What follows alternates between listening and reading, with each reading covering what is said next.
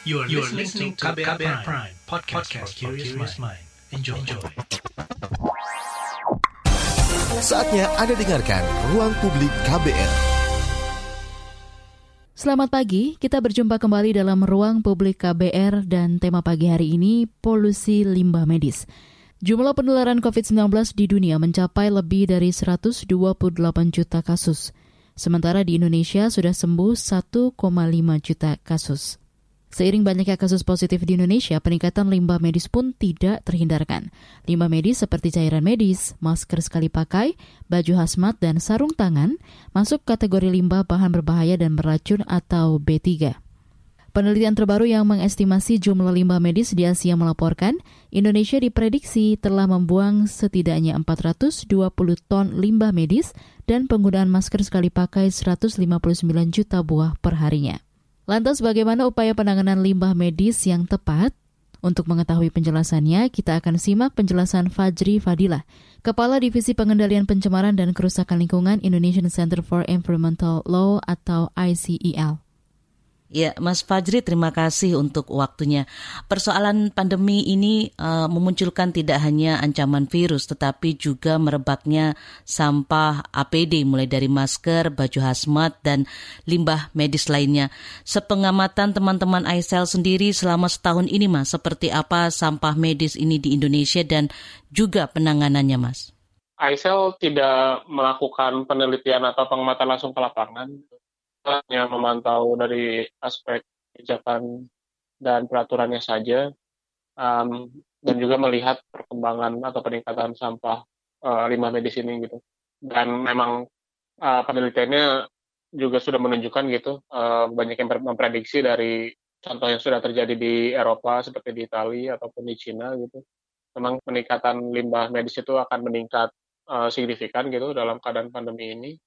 Sehingga memang saran dari para peneliti ini adalah infrastruktur untuk pemilahan sampah, lalu pengumpulan sampah dan juga pengolahan sampahnya harus dipersiapkan jauh-jauh hari gitu dari oleh pemerintah. Nah, kondisinya sekarang kan kalau kita mundur ke belakang ke tahun 2020, di bulan Maret 2020 KLHK langsung mengeluarkan surat edaran ya, kepada para kepala daerah gitu untuk mempercepat penyediaan fasilitas pengolahan limbah medis gitu di masing-masing daerah, karena kondisinya pada saat itu perbandingan antara fasilitas atau pelaku usaha pengolah limbah B3 itu tidak sebanding dengan jumlah timbulan limbah medis yang ya dalam kondisi normal saja sebelum pandemi saja itu masih jauh gitu perbandingannya. Pengolah limbah B3 hanya terpusat di Jawa dan beberapa sedikit di Kalimantan gitu. Jadi yang di Jawa pun tentu sudah kapasitasnya sudah hampir melampaui gitu ya kemampuan untuk mengolah, apalagi di daerah lain seperti di Sumatera atau di Kalimantan yang nggak ada sama sekali pengolahnya atau hanya ada satu gitu. Jadi dorongannya waktu itu adalah ya harus disediakan pengolah limbah B3-nya beserta juga mendorong pelaku usaha agar bisa expand ke daerah-daerah tersebut gitu. Termasuk ya KLHK menyarankan beberapa teknologinya gitu ya agar lebih cepat pengolahan limbah medisnya seperti penggunaan insinerator gitu ya atau pembakar sampah. Walaupun tentu menurut saya itu juga ada banyak permasalahannya penggunaan insinerator, tapi terkini juga KLHK mulai membuka juga mempromosikan teknologi yang lain di luar insinerator gitu seperti autoclave atau microwave dengan temperatur yang tidak setinggi insinerator gitu. Kalau menurut Mas Fajri sejak setahun ini Mas pandemi berlangsung, aturan yang ada apakah sudah cukup dan apakah seperti Anda sebutkan tadi daerah mematuhi instruksi yang dikeluarkan oleh KLHK sendiri Mas terkait dengan sampah medis ini? Aturan sebenarnya sudah cukup ya Mas, dalam artian aturan yang ada sebelum pandemi pun sebenarnya sudah cukup detail mengatur pengelolaan limbah B3 ya termasuk limbah medis, mulai dari timbulannya sampai dia nanti akhirnya diolah gitu ya, diolah di bagian akhir gitu. Termasuk peraturannya pun di level Menteri KLHK ada yang sudah spesifik untuk mengatur pengelolaan limbah medis dari fasilitas pelayanan kesehatan gitu. Cuman sekarang kalau dihubungkan dengan ke implementasi di daerah, saya rasa masih banyak celah yang ada gitu ya di level pemilahan dan pengumpulan gitu. Jadi kapasitas pemerintah daerah untuk memastikan limbah medis itu terpilah, lalu 100% dikumpulkan gitu ya, dan juga dikumpulkan secara terpilah juga, dan lalu diolah di tempat yang memang sudah ditentukan gitu untuk mengolah limbah medis itu yang masih sangat banyak celahnya gitu.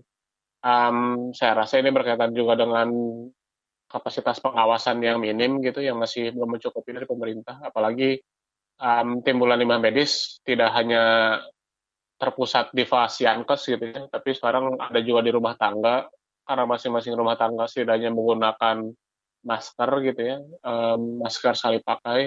Tentu apabila pemilahannya tidak berjalan, itu pasti akan menjadi masalah gitu pada saat pengumpulan.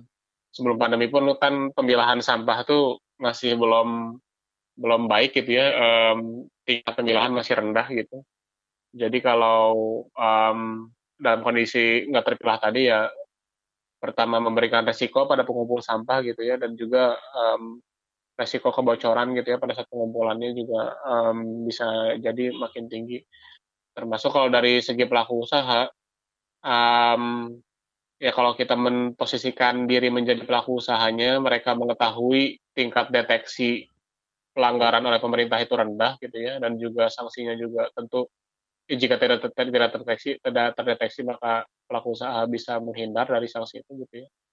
Maka mereka punya insentif untuk melakukan pelanggaran gitu, karena biaya pengolahannya tentu ya tidak sedikit ya, tidak murah gitu, bekerja sama dengan pihak ketiga, maka mungkin berkaitan juga dengan kondisi pandemi seperti ini gitu ya, untuk menghemat pengeluaran tersebut ya pelaku usaha mencari cara mungkin ya membuang sembarangan gitu ya. Makanya fakta-fakta pemberitaan kan menunjukkan banyak limbah medis yang dibuang secara sembarangan di berbagai tempat gitu ya, di media lingkungan, mau itu di persawahan atau di tempat manapun gitu. Nah, jadi menurut saya masih rendah dari daerah, dan pengawasan lah salah satu yang harusnya ditingkatkan gitu ya. Tidak hanya mungkin dari pemerintah, tapi aparatur pengawasan dari institusi lainnya yang mungkin bisa mendorong peningkatan pengawasan ini gitu.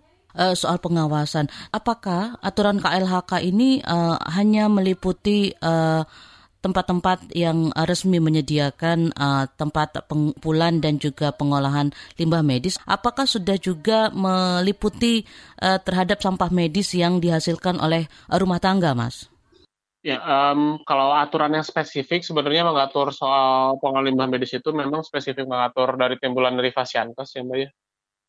Tapi sebenarnya timbulan limbah medis dari rumah tangga itu bukan tidak ada sama sekali aturannya gitu. Sebenarnya aturan pengelolaan sampah yang ada di Undang-Undang Nomor 18 Tahun 2008 beserta aturan turunannya gitu ya, mulai dari Peraturan Pemerintah Nomor 81 Tahun 2012, dua aturan itu gitu ya, setidaknya sudah memberikan norma hukum berupa hak dan kewajiban yang cukup bagi rumah tangga yang menghasilkan atau menimbulkan sampah gitu di rumah tangganya. Prinsipnya kan sebenarnya timbulan limbah berupa masker itu kan ya sama-sama sisa dari kegiatan masyarakat di rumah tangga gitu ya. Jadi prinsipnya sama, dia tetap melakukan kegiatan pemilahan gitu ya. Kalau dahulu sebelum pandemi ya pemilahan ya utamanya kan organik dan anorganik gitu ya, sebenarnya nggak didorongnya paling ribet, dia cuma hanya memilah dua hal itu.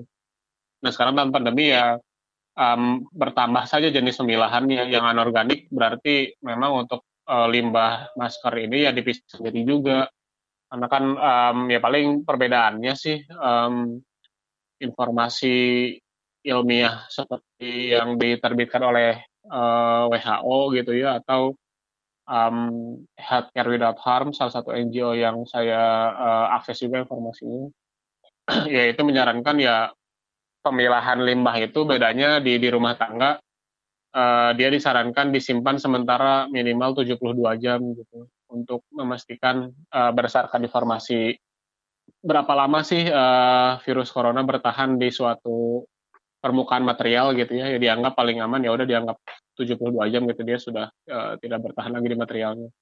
Sehingga ketika dia sudah disimpan secara terpisah dan disimpan sementara dalam waktu 72 jam tadi, dia bisa diserahkan kepada pengumpul sampah secara terpilah yang sudah diasumsikan seperti limbah biasa gitu. Jadi panduan-panduan normalnya itu sudah ada sih di Undang-Undang Pengelolaan Sampah tadi, cuman bedanya ya seperti dalam kondisi pandemi sebelum pandemi aja gitu ya. Mungkin warga juga belum paham juga kenapa harus milah sampah, dan memang nggak ada konsekuensinya juga kalau mereka nggak milah sampah.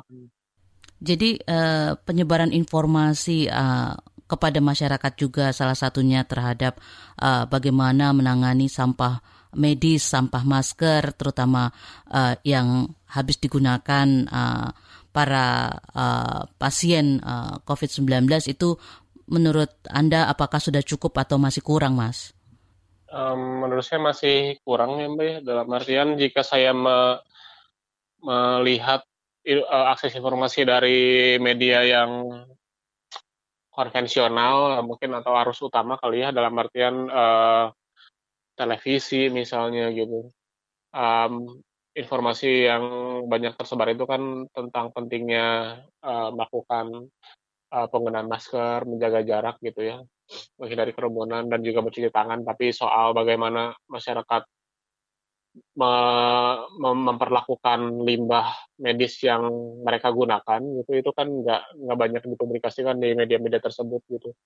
Saya rasa hanya beberapa kelompok warga saja yang mungkin punya keistimewaan gitu ya untuk akses informasi yang spesifik gitu lewat internet gitu.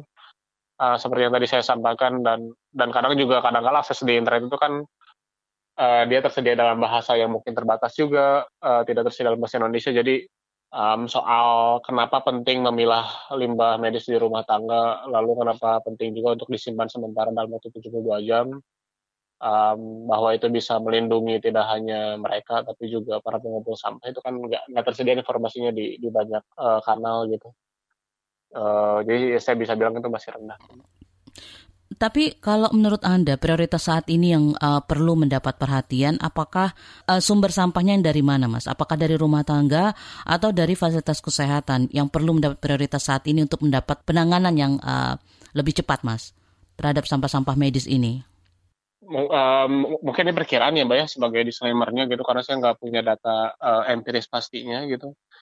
Tapi dalam kondisi Kalau sekarang kan relatif, maksudnya beban Fasiankes dalam menangani pasien kan lagi menurun ya Mbak ya. Mungkin timbulan penggunaan APD-nya mungkin masih ada gitu, tapi mungkin lagi menurun gitu ya. Tapi kalau di rumah tangga dan di mungkin tempat-tempat lainnya seperti perhotelan atau itu kan mungkin sekarang juga lagi mereka ya dalam keadaan normal penggunaan maskernya setidaknya paling minimal masker pasti cukup intens digunakan gitu ya, apabila misalnya di perhotelan mereka punya banyak pengunjung, dan di rumah tangga tentu juga pasti tiap hari minimal ya ada juga gitu limbah masker sekali pakai. Maka dari menurut saya sih perhatian untuk sekarang bisa diarahkan pada timbulan limbah medis yang berasal dari rumah tangga atau fasilitas seperti perhotelan dan sejenisnya gitu ya, karena mereka setiap hari berkegiatan dan juga jumlahnya relatif mungkin lebih banyak gitu ya dibandingkan si Fasiankes, dan juga dari segi kapasitas pengetahuan subjeknya gitu relatif rumah tangga ini ya lebih rendah gitu dibandingkan Fasiankes, karena setidaknya Fasiankes punya manajemen dan organisasi yang menangani limbah medis tadi gitu. Hanya beragam saja kapasitasnya antar Fasiankes yang satu dan yang lainnya, dan termasuk dengan satu provinsi dengan provinsi lainnya gitu ya. Tapi relatif mereka sudah punya manajemen sendiri gitu untuk mengelola itu. Jadi saya sih berpikir kita pemerintah mungkin bisa lebih memberikan fokus pada timbulan limbah medis yang berasal dari rumah tangga dulu.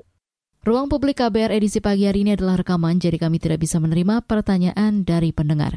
Jangan kemana-mana, tetap di Ruang Publik KBR. Masih Anda dengarkan Ruang Publik KBR. Commercial break.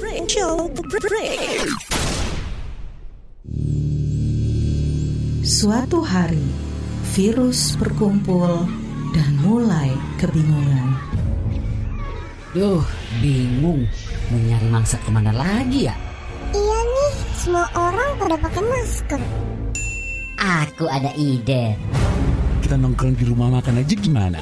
Ngeliatin orang-orang yang lengah nggak pakai masker. Wah, ide yang bagus. Seru.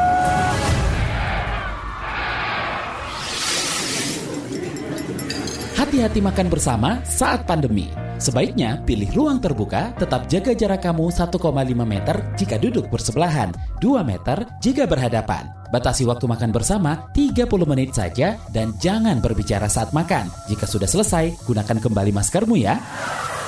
Jangan sampai lengah, COVID masih ada. Pesan layanan masyarakat ini adalah kampanye bersama media lawan COVID-19. Masih Anda dengarkan Ruang Publik KBR. Anda masih mendengarkan Ruang Publik KBR. Kita masih akan menyimak penjelasan Fajri Fadhillah, Kepala Divisi Pengendalian Pencemaran dan Kerusakan Lingkungan Indonesian Center for Environmental Law atau ICEL. Sampah APD itu ada beberapa ya Mas ya, mulai masker, baju hazmat, juga mungkin sarung tangan begitu ya. Kalau dari pengamatan ICEL, jenis limbah medis mana yang paling mengkhawatirkan yang punya dampak jangka panjang bila tidak ditangani dengan baik, Mas? Ya, kalau dari segi materialnya memang hampir semua APD-nya setidaknya berkaitan dengan material plastik gitu ya, walaupun berbeda-beda jenis plastiknya gitu ya. Ada yang jenisnya PVC dan mungkin jenis plastik lainnya gitu. Tapi sifatnya memang ya karena kebutuhan medis gitu ya, dia sekali pakai. Saya rasa dari semua jenis APD tadi, dari segi jumlahnya dan intensitas penggunaannya cukup banyak gitu. Saya rasa masker ya yang paling cukup mengkhawatirkan karena dia tidak hanya sering digunakan di vaskes, tapi juga digunakan oleh banyak individu gitu di masyarakat di luar vaskes juga. Perhatian pada masker penting banget gitu, apalagi tidak hanya soal pengelolaan limbahnya, tapi mungkin juga ada permasalahan penggunaan ulang maskernya gitu ya, karena ada resiko maskernya disalahgunakan gitu, untuk dijual kembali, maskernya tidak dihancurkan dulu gitu ya sebelum disimpan sementara dan diberikan pada pengumpul sampah. Kembali lagi kepada sampah medis yang dihasilkan oleh fasilitas kesehatan ya Mas ya, saat ini kalau kita lihat dalam catatan KLHK 2018 dari 2.800 rumah sakit Indonesia baru 93 rumah sakit yang memiliki izin operasional insenerator dengan total kapasitas yang terpasang itu 50 ton per hari, dan ini tentu tidak cukup dan seperti tadi Anda sebutkan bahwa ini lebih banyak ada di Pulau Jawa ya Mas ya. Nah, seperti apa sebenarnya upaya yang bisa didorong agar makin banyak fasilitas kesehatan ini memiliki insenerator untuk mengolah limbah-limbah medis ini, Mas, terutama selama pandemi yang mungkin tahun ini juga masih akan terus berjalan, Mas? Pertama, pemerintah perlu memberikan pilihan teknologi yang lain gitu ya, selain insenerator bagi para fasiankes. Pertama, alasan pertama itu insenerator sebenarnya menurut para ahli gitu, saya mengutip Yuyun Ismawati misalnya, Yayasan Yesus 3, dia berpendapat insenerator itu bisa dibilang overkill gitu ya untuk coronavirus, overkill karena dia mengoperasikan pembakaran sampah atau limbah dalam suhu 800 derajat Celcius gitu ya atau lebih. Ini kita anggap insenerator yang benar gitu ya, karena kadang ada juga insenerator yang beroperasi di bawah suhu itu. Nah, itu sebenarnya overkill karena kan studi-studi menunjukkan virus corona bisa mati di dalam suhu yang lebih rendah di bawah 800 derajat gitu. Apalagi alasan kedua, insinerator relatif lebih mahal gitu ya, biaya pembelian dan juga pengoperasian dan maintenance-nya gitu. Sehingga seperti yang disarankan oleh Healthcare Without Harm, termasuk WHO juga gitu ya, teknologi pengolah limbah medis dengan di luar insinerator gitu ya, seperti autoclave atau microwave yang dia beroperasi di tingkatan suhu sekitar 100 derajat Celcius, itu sudah cukup gitu untuk menangani limbah medis yang berkaitan dengan virus corona gitu.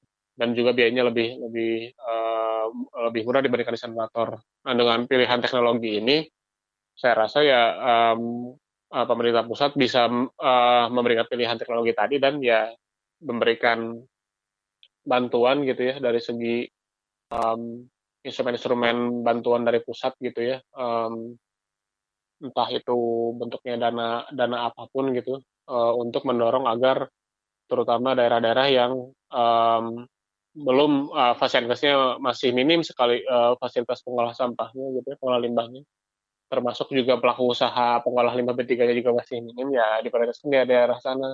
Jika mereka punya kesulitan anggaran, ya pusat bisa bantu gitu dengan instrumen anggaran yang memang diberikan oleh peraturan. Saat ini para pengepul sampah B3 ini kalau punya insinerator itu milik masing-masing begitu ya Mas ya? Ya, antara fasilitasnya sendiri punya insinerator, di fasilitasnya sendiri gitu ya. Jadi di dalam rumah sakitnya misalnya gitu ya, selain ada tempat pengumpulannya yang sering kita lihat gitu ya, ada tanda peringatan B3-nya gitu ya. Lalu ada juga fasilitas pembakarannya gitu ya di situ juga, di rumah sakitnya juga gitu. Atau ya dia kalau nggak punya ya dia akan melakukan perjanjian gitu, kerjasama dengan pihak ketiga pengolah limbah B3 ya. Dia pengolah limbah B3-nya bisa jadi menggunakan insinerator, bisa juga pakai teknologi lain juga gitu ya, entah itu penimbunan atau teknologi lain. Ya, kita juga membaca di media-media kalau sampah-sampah medis ini kan sudah sampai ke tempat-tempat penimbunan sampah begitu ya Mas ya, yang terbuka begitu. Nah, kalau menurut Anda apakah perlu juga inisiatif dari kelompok masyarakat yang terkecil seperti RT RW untuk punya fasilitas-fasilitas pengolahan sampah khususnya untuk medis ini, Mas?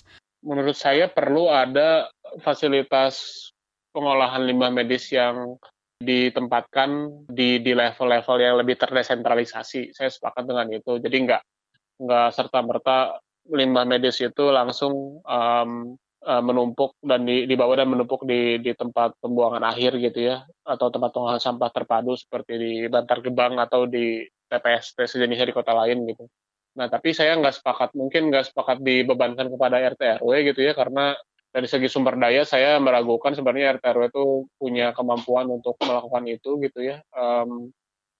Fasilitas pengolahannya itu cukup pengolahan sampah atau limbah gitu ya, misalnya TPS 3R gitu, tempat penampungan sementara tapi ada kegiatan pemilahan lalu didaur ulang gitu ya, sampahnya berkaitan medisnya, itu perlu bantuan, perlu peran dari pemerintahan di tingkat yang lebih tinggi sih, ya dalam hal ini ya PMK atau Pemkot gitu yang harus berperan untuk melakukan itu, dengan ya paling aparaturnya ya sampai di kepada level kecamatan gitu misalnya.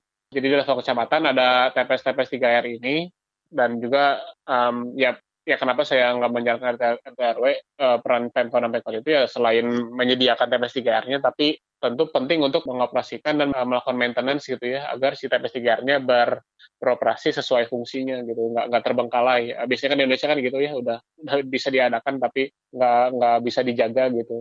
Nah di TPS 3R ini menurut saya kalau di setiap rumah tangga limbahnya sudah terpilah gitu kan, termasuk si limbah medisnya diangkut secara terpilah juga ke TPS 3R, di TPS 3R ini juga datangnya sudah terpilah, maka proses daur ulang di TPS 3R ini bisa berlangsung, maka limbah medisnya pada akhirnya kan nggak akan terbawa, nggak perlu lagi dibawa sampai ke TPA gitu ya, seperti di Bantar Gebang.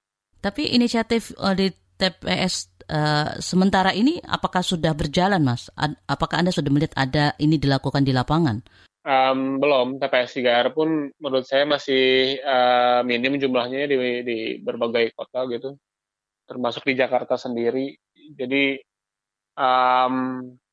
ya tidak mengherankan gitu jika pada akhirnya si sampah-sampah perkotaan itu ya pada akhirnya menumpuk di tempat pengolahan akhir gitu ya, yang 7.000 ton per hari misalnya di Jakarta gitu ya, mayoritas memang pada akhirnya berujung di Bantar Gebang juga gitu. Dan 7.000 ton itu sebenarnya proporsinya kan dia hampir 50-90% organik gitu. Maka kalau sebenarnya udah bisa dipilah di rumah tangga gitu ya, maka 3.500-nya kan setidaknya mungkin bisa selesai di rumah tangga jika composting berjalan, atau misalnya ya ada fasilitas tadi ya TPS 3R ya, kalau organiknya ada organik berarti misalnya di TPS 3R-nya ada komposter gitu ya di kecamatan gitu, termasuk ya limbah medis juga dan plastik-plastik lainnya, harusnya bisa kayak gitu, tapi kenyataannya sekarang sih belum sih. Nah, mungkin boleh diulang lagi Mas, seperti apa sebaiknya rumah tangga dan juga tempat-tempat umum, tempat-tempat fasilitas umum seperti hotel, itu harus memperlakukan sampah medis mereka mungkin dalam hal ini seperti masker Mas? Jadi saran saya kepada masyarakat gitu ya yang berkegiatan sehari-hari gitu agar memperlakukan limbah medisnya seperti khususnya masker gitu ya, dengan cara mengumpulkannya secara terpisah gitu dengan sampah jenis lainnya, dan simpan terlebih dahulu masker yang baru digunakan gitu ya, selama 3 hari dari terakhir penggunaan. Setelah 3 hari itu baru 5 masker tadi bisa diberikan kepada pengumpul sampah gitu secara terpilah. Termasuk ya juga untuk para pengelola fasum-fasum gitu ya, seperti perhotelan atau sejenisnya, pengumpulan dari setiap tempatnya gitu ya, mau itu kamar atau tempat kumpul umum gitu itu harusnya sudah terpilah gitu. Dan juga ya ini ketika sudah pemilahannya sudah berjalan di rumah tangga atau di fasum tadi, dari pemerintah pun harus menyediakan fasilitas pengangkutan yang terpilah gitu ya, karena itu sangat berpengaruh juga pada motivasi warga gitu ya. Saya sering mendengar gitu ya, ngapain dipilah juga, karena pada ujungnya pengumpulannya juga disatukan gitu. Itu kan tidak selaras gitu ya dengan apa yang diinginkan peraturan dan juga semangat yang ada di masyarakat misalnya. Kalau mereka sudah mulai memilah gitu.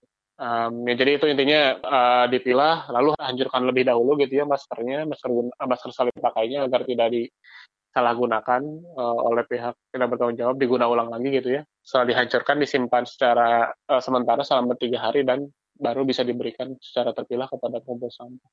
Jika sampah medis ini, terutama di saat pandemi ini, tidak mendapat perhatian secara serius, Mas, apa hal yang bisa atau mungkin akan terjadi? Yang paling potensial sih saya rasa ya kemungkinan besar limbah-limbah medis akan banyak terbengkalai gitu ya di berbagai tempat, dibuang sembarangan gitu ya oleh pihak tidak bertanggung jawab, ataupun jika memang setidaknya dikumpulkan gitu ya oleh para penghasil limbah medisnya lalu diangkut dan dibuang dengan fasilitas yang ada, dalam artian ya sudah diangkut gitu pokoknya. Ya ada permasalahan juga di bagian akhir gitu ya, di bagian akhir pengolahan sampah, yakni ya TPA-TPA atau TPST-TPST, tempat pengolahan air sampah atau tempat pengolahan sampah terpadu gitu, itu pada akhirnya nanti akan melebihi kapasitas dengan tambahan jenis limbah yang baru gitu ya, yang sebelumnya mungkin jarang ditemukan seperti masker ini. Dan ya yang paling buruk mah ya tadi sih ya, mungkin mencemari tempat-tempat yang kita sulit untuk melakukan pembelihannya gitu ya. Kami ingatkan kembali kalau Ruang Publik KBR edisi hari ini adalah rekaman, jadi kami tidak bisa menerima pertanyaan dari pendengar. Jangan kemana-mana. Masih Anda dengarkan Ruang Publik KBR. Terima kasih untuk Anda yang masih setia mendengarkan Ruang Publik dari KBR edisi hari ini dengan tema Polusi Limbah Medis. Pada segmen kali ini kami akan menghadirkan penjelasan Direktur Kesehatan Lingkungan Kementerian Kesehatan Venezia Sitohang. Audio ini kami kutip dari diskusi sosialisasi pengelolaan limbah medis dan pelaksanaan vaksinasi COVID-19 regional yang ditayangkan di YouTube Direktorat Kesehatan Lingkungan. Pandemi COVID-19 yang kita alami saat ini, jumlah kasusnya masih cukup banyak dan masih cenderung meningkat. Yang sejalan dengan itu, timbulan limbah medisnya juga semakin banyak. Untuk pengelolaan limbah medis di Indonesia itu menyatakan bahwa timbulan limbah medis di Indonesia itu ada sebesar 0,68 kg per pasien per hari. Ini sebenarnya data tahun 2017, tentu perlu diupdate nanti. Sehingga total timbulan limbah dari sejumlah pasien yang ada bisa dihitung jumlahnya, baik itu yang dirawat di Fasiankes, juga yang isolasi mandiri, yang isolasi di rumah sakit darurat, rumah sakit lapangan, dan sebagainya, sehingga jumlahnya cukup banyak, hampir ratusan ton per harinya. Ada implikasi daripada pelayanan kesehatan akibat daripada pandemi COVID-19 ini, salah satunya itu baik dari di lingkungan rumah sakit maupun di laboratorium pengujian.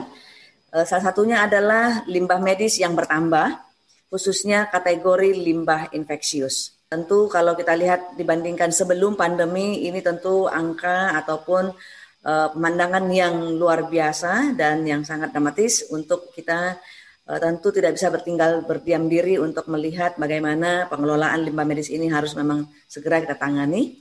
Dan tantangannya dalam pengelolaan limbah medis bagi Fasiankes, dalam pengelolaan limbah medis ini tentu tidak hanya dalam kondisi pandemi ini, tapi juga di masa yang akan datang bila kondisi mulai membaik, yang mana kita kenal dengan pada adaptasi kebiasaan barunya.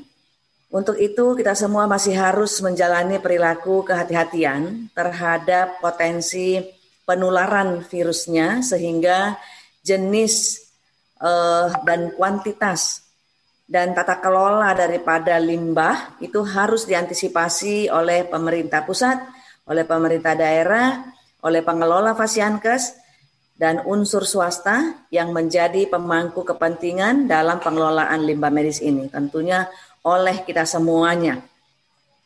Dan tata kelola yang dimaksud tidak hanya internal daripada Fasiankes tentunya, seperti pemilahan, pengumpulan, penyimpanan, dan pengolahan mandiri, tapi juga terhadap kegiatan yang ada di luar Fasiankes, di luar tempat pengolahan limbahnya, seperti pengangkutannya, pengolahannya, maupun penimbunannya. Oleh sebab itu, perlu dilakukan peninjauan ulang terhadap regulasi ataupun kebijakan yang ada, baik itu peta jalan ataupun roadmap pengolahan limbah medis, juga sarana dan prasarana yang tersedia, sumber daya manusia, kemudian pembiayaan tentu, dan prosedur penanganan limbah medis yang ada, terutama dalam persiapan pengelolaan limbah vaksinasi COVID-19 ke depan. Ada di dalam peraturan Menteri Kesehatan yang ada, ditetapkan sejumlah rumah sakit yang menjadi rujukan COVID-19, dan ini terdiri dari rumah sakit yang baik itu oleh di-SK-kan oleh Menteri Kesehatan maupun di-SK-kan oleh pemerintah daerah dalam hal ini gubernur, dan ada sejumlah 940 rumah sakit. Sarana prasarana pendukung dalam pengelolaan limbah vaksinasi COVID-19 yang memang menghasilkan limbah medis yang ada.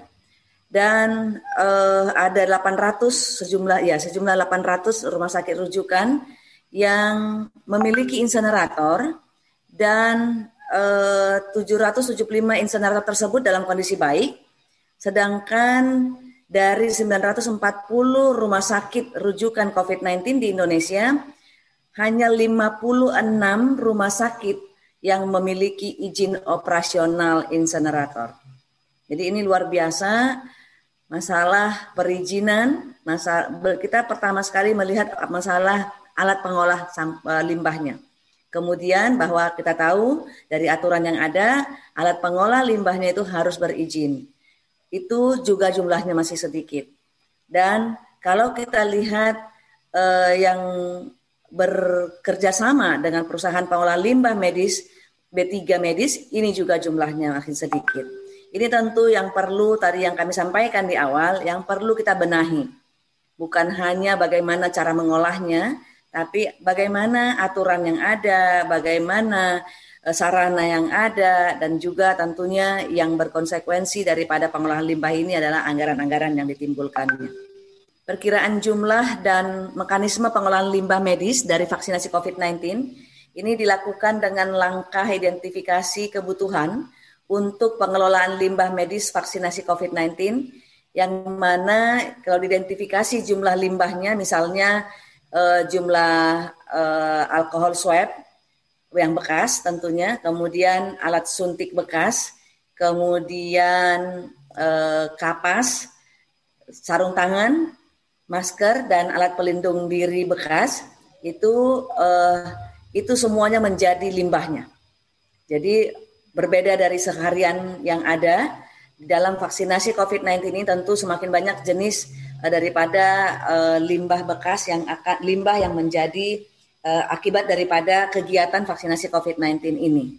Dan setelah diketahui tentunya jumlah limbah medisnya, jenis limbah medisnya, maka tentu perlu diidentifikasi juga volumenya, volume dan identifikasi beratnya, berat limbahnya, dan nanti disesuaikan dengan kapasitas safety box, ya, tempat jarum alat suntik bekas, dan tentunya kapasitas daripada kantong kuning atau ya yang kita kenal dengan yang kita lihat adalah plastik kuning, serta biaya pengolahan limbah B3 medisnya. Jadi teman-teman sekalian, Bapak Ibu sekalian, pertama sekali harus identifikasi dulu jenisnya, lalu diidentifikasi volumenya, lalu beratnya, yang nanti akan menentukan jumlah safety box dan kantong kuning sebagai tempat atau wadah daripada limbah B3 medis tersebut. Dan masing-masing provinsi tentunya, masing-masing Fasiankes, masing-masing instansi tentu perlu mempersiapkannya. Kenapa kita perlu mengidentifikasi adalah untuk kebutuhan persiapan, jangan sampai jumlah yang dihasilkan, limbah yang dihasilkan itu tidak sesuai dengan sarana yang memang disiapkan untuk itu. Oleh karena itu perlu dipersiapkan minimal safety box dan kantong kuningnya dalam jumlah yang sama dengan sesuai dengan grafik yang ada di hadapan kita saat ini. Langkah selanjutnya adalah setelah limbahnya diidentifikasi jenisnya, kemudian volumenya, kemudian beratnya, dan kebutuhan sarananya, maka pengelolaannya disesuaikan dengan peraturan yang berlaku.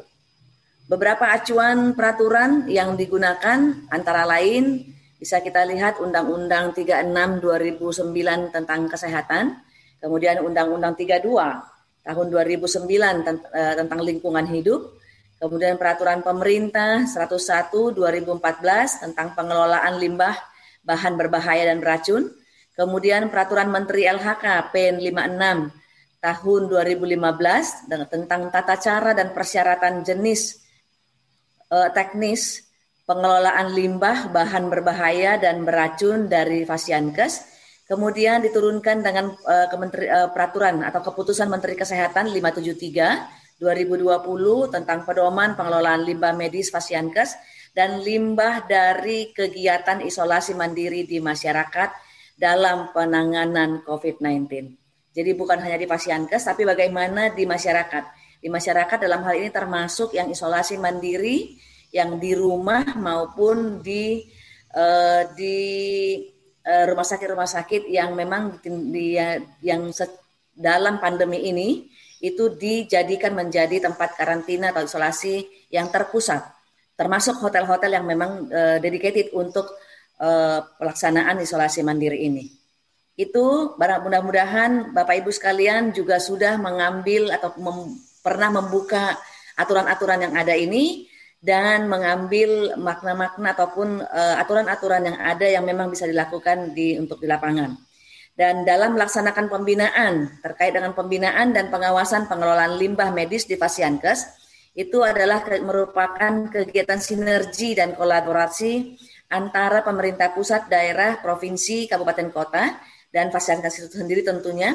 Dan dalam hal ini Kementerian Kesehatan beserta Kementerian Lingkungan Hidup dan Kehutanan sudah menerbitkan regulasi, kebijakan, NSPK untuk pendampingan teknis dan juga advokasi dan sosialisasi peningkatan kapasitas petugas mulai dari Dinas Kesehatan Provinsi, Kabupaten Kota, rumah sakit, dan sanitarian fungsional yang ada dimanapun berada, sampai dengan Fasiankes dari rumah sakit hingga praktek-praktek mandiri. Jadi tentunya sudah tersosialisasi dengan baik, tinggal bagaimana pelaksanaannya. Itu, dan tugas kita semuanya tentunya untuk bisa melakukan pembinaan, melakukan pengelolaan, melakukan pengawasan, dan untuk ikut menyampaikan aturan-aturan yang ada dalam pengelolaan limbah medis ini. Saudara, kembali kami ingatkan kalau Ruang Publik KBR edisi hari ini adalah rekaman, jadi kami tidak bisa mendengar pertanyaan dari Anda. Tetaplah bersama kami. Masih Anda dengarkan Ruang Publik KBR. Commercial break. Commercial break. Commercial break. Transfer ke sini udah, bayar ini juga udah. Ke gue udah. Hih, Allah, pertumbuhan ekonomi tuh lagi melambat, persis kayak tabungan gue. Betul banget, harus matang ngelola keuangan. Pengennya tuh investasi sesuatu gitu ya. Apa gitu yang cocok dan menguntungkan? Coba dengerin Uang Bicara deh, gue belakangan lagi dengerin podcast itu di KBR Prime. Reksadana yang tadinya 500 juta udah turun dari 250 juta sekarang 10.000. Sama kita ngopi, mahalan mana? Ketika itu ada keputusan yang kayak begitu, investor harus tahu gitu. Oh, ada keputusan ini berarti implikasinya apa? Orang mungkin perluas literasi kamu lewat podcast Uang Bicara. Uang Bicara menavigasi kamu dengan menghadirkan bahasan-bahasan seru dan populer mulai dari investasi sampai kebijakan. Dipersembahkan oleh KBR Prime dan bisa didengarkan di KBR Prime, Spotify, dan platform mendengarkan podcast lainnya. KBR Prime, podcast for curious mind. Masih Anda dengarkan Ruang Publik KBR. Kita tiba di bagian akhir Ruang Publik KBR edisi hari ini. Dan bagi Anda yang tidak sempat mendengarkan siaran ini secara utuh, bisa mendengarkannya kembali di podcast kbrprime.id lalu pilih Ruang Publik. Kita masih akan menyimak penjelasan Direktur Kesehatan Lingkungan Kementerian Kesehatan Venezia Sitohang. Dalam hal Kementerian Lingkungan Hidup dan Kehutanan, ini informasi terakhir akan membangun fasilitas pengelolaan limbah medis terpadu di 32 lokasi secara bertahap yang melibatkan tentunya kita Kementerian Kesehatan, dari kita sektor kesehatan dalam persiapannya tentunya. Dan hal ini dilakukan sebagai program prioritas nasional pengolahan limbah B3 untuk fasilitas pelayanan kesehatan tahun 2020 sampai dengan 2024. Jadi 32 lokasi ini akan dibangun dalam masa penggalan tahun 2020-2024. Kami dengar ada 4 provinsi di tahun 2020 ini, ada di NTT, NTB, ada di Sumatera Barat, dan lain-lain. Ada satu lagi, saya lupa. Itu mudah-mudahan sudah berjalan dengan baik. Tentu mari kita juga semuanya ikut mendukung proses ini. Dan rencana pembangunan ini sudah dan akan dilanjutkan. Dan di tahun 2021 ini adalah sampai 10 lokasi. Kemudian program ini diharapkan dapat menjadi solusi dalam pemenuhan selisih kapasitas timbulan dan pemusnahan limbah medis, pencegahan pembuangan limbah ilegal atau illegal dumping, kemudian pemusnahan segera limbah pandemik untuk limbah COVID-19 yang ada sekarang ini.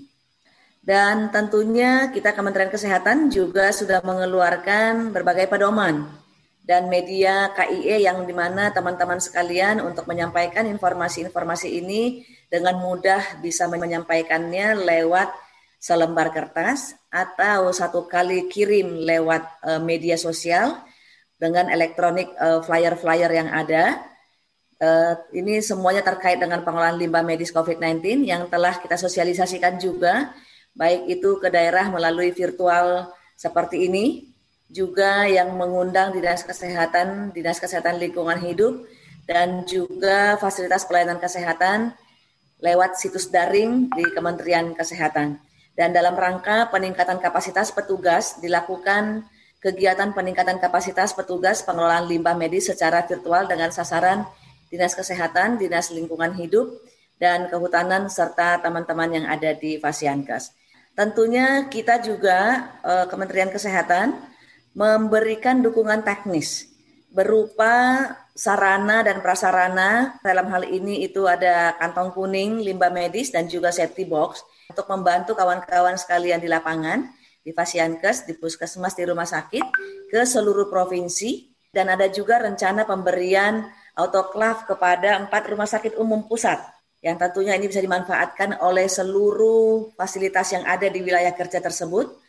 Dan ada 4 insenerator tempatkan di Balai Besar Teknik Kesehatan Lingkungan dan Pengendalian Penyakit sebagai unit pelaksana teknis Kementerian Kesehatan tentunya yang melakukan pemeriksaan dan pelayanan kesehatan terkait COVID-19.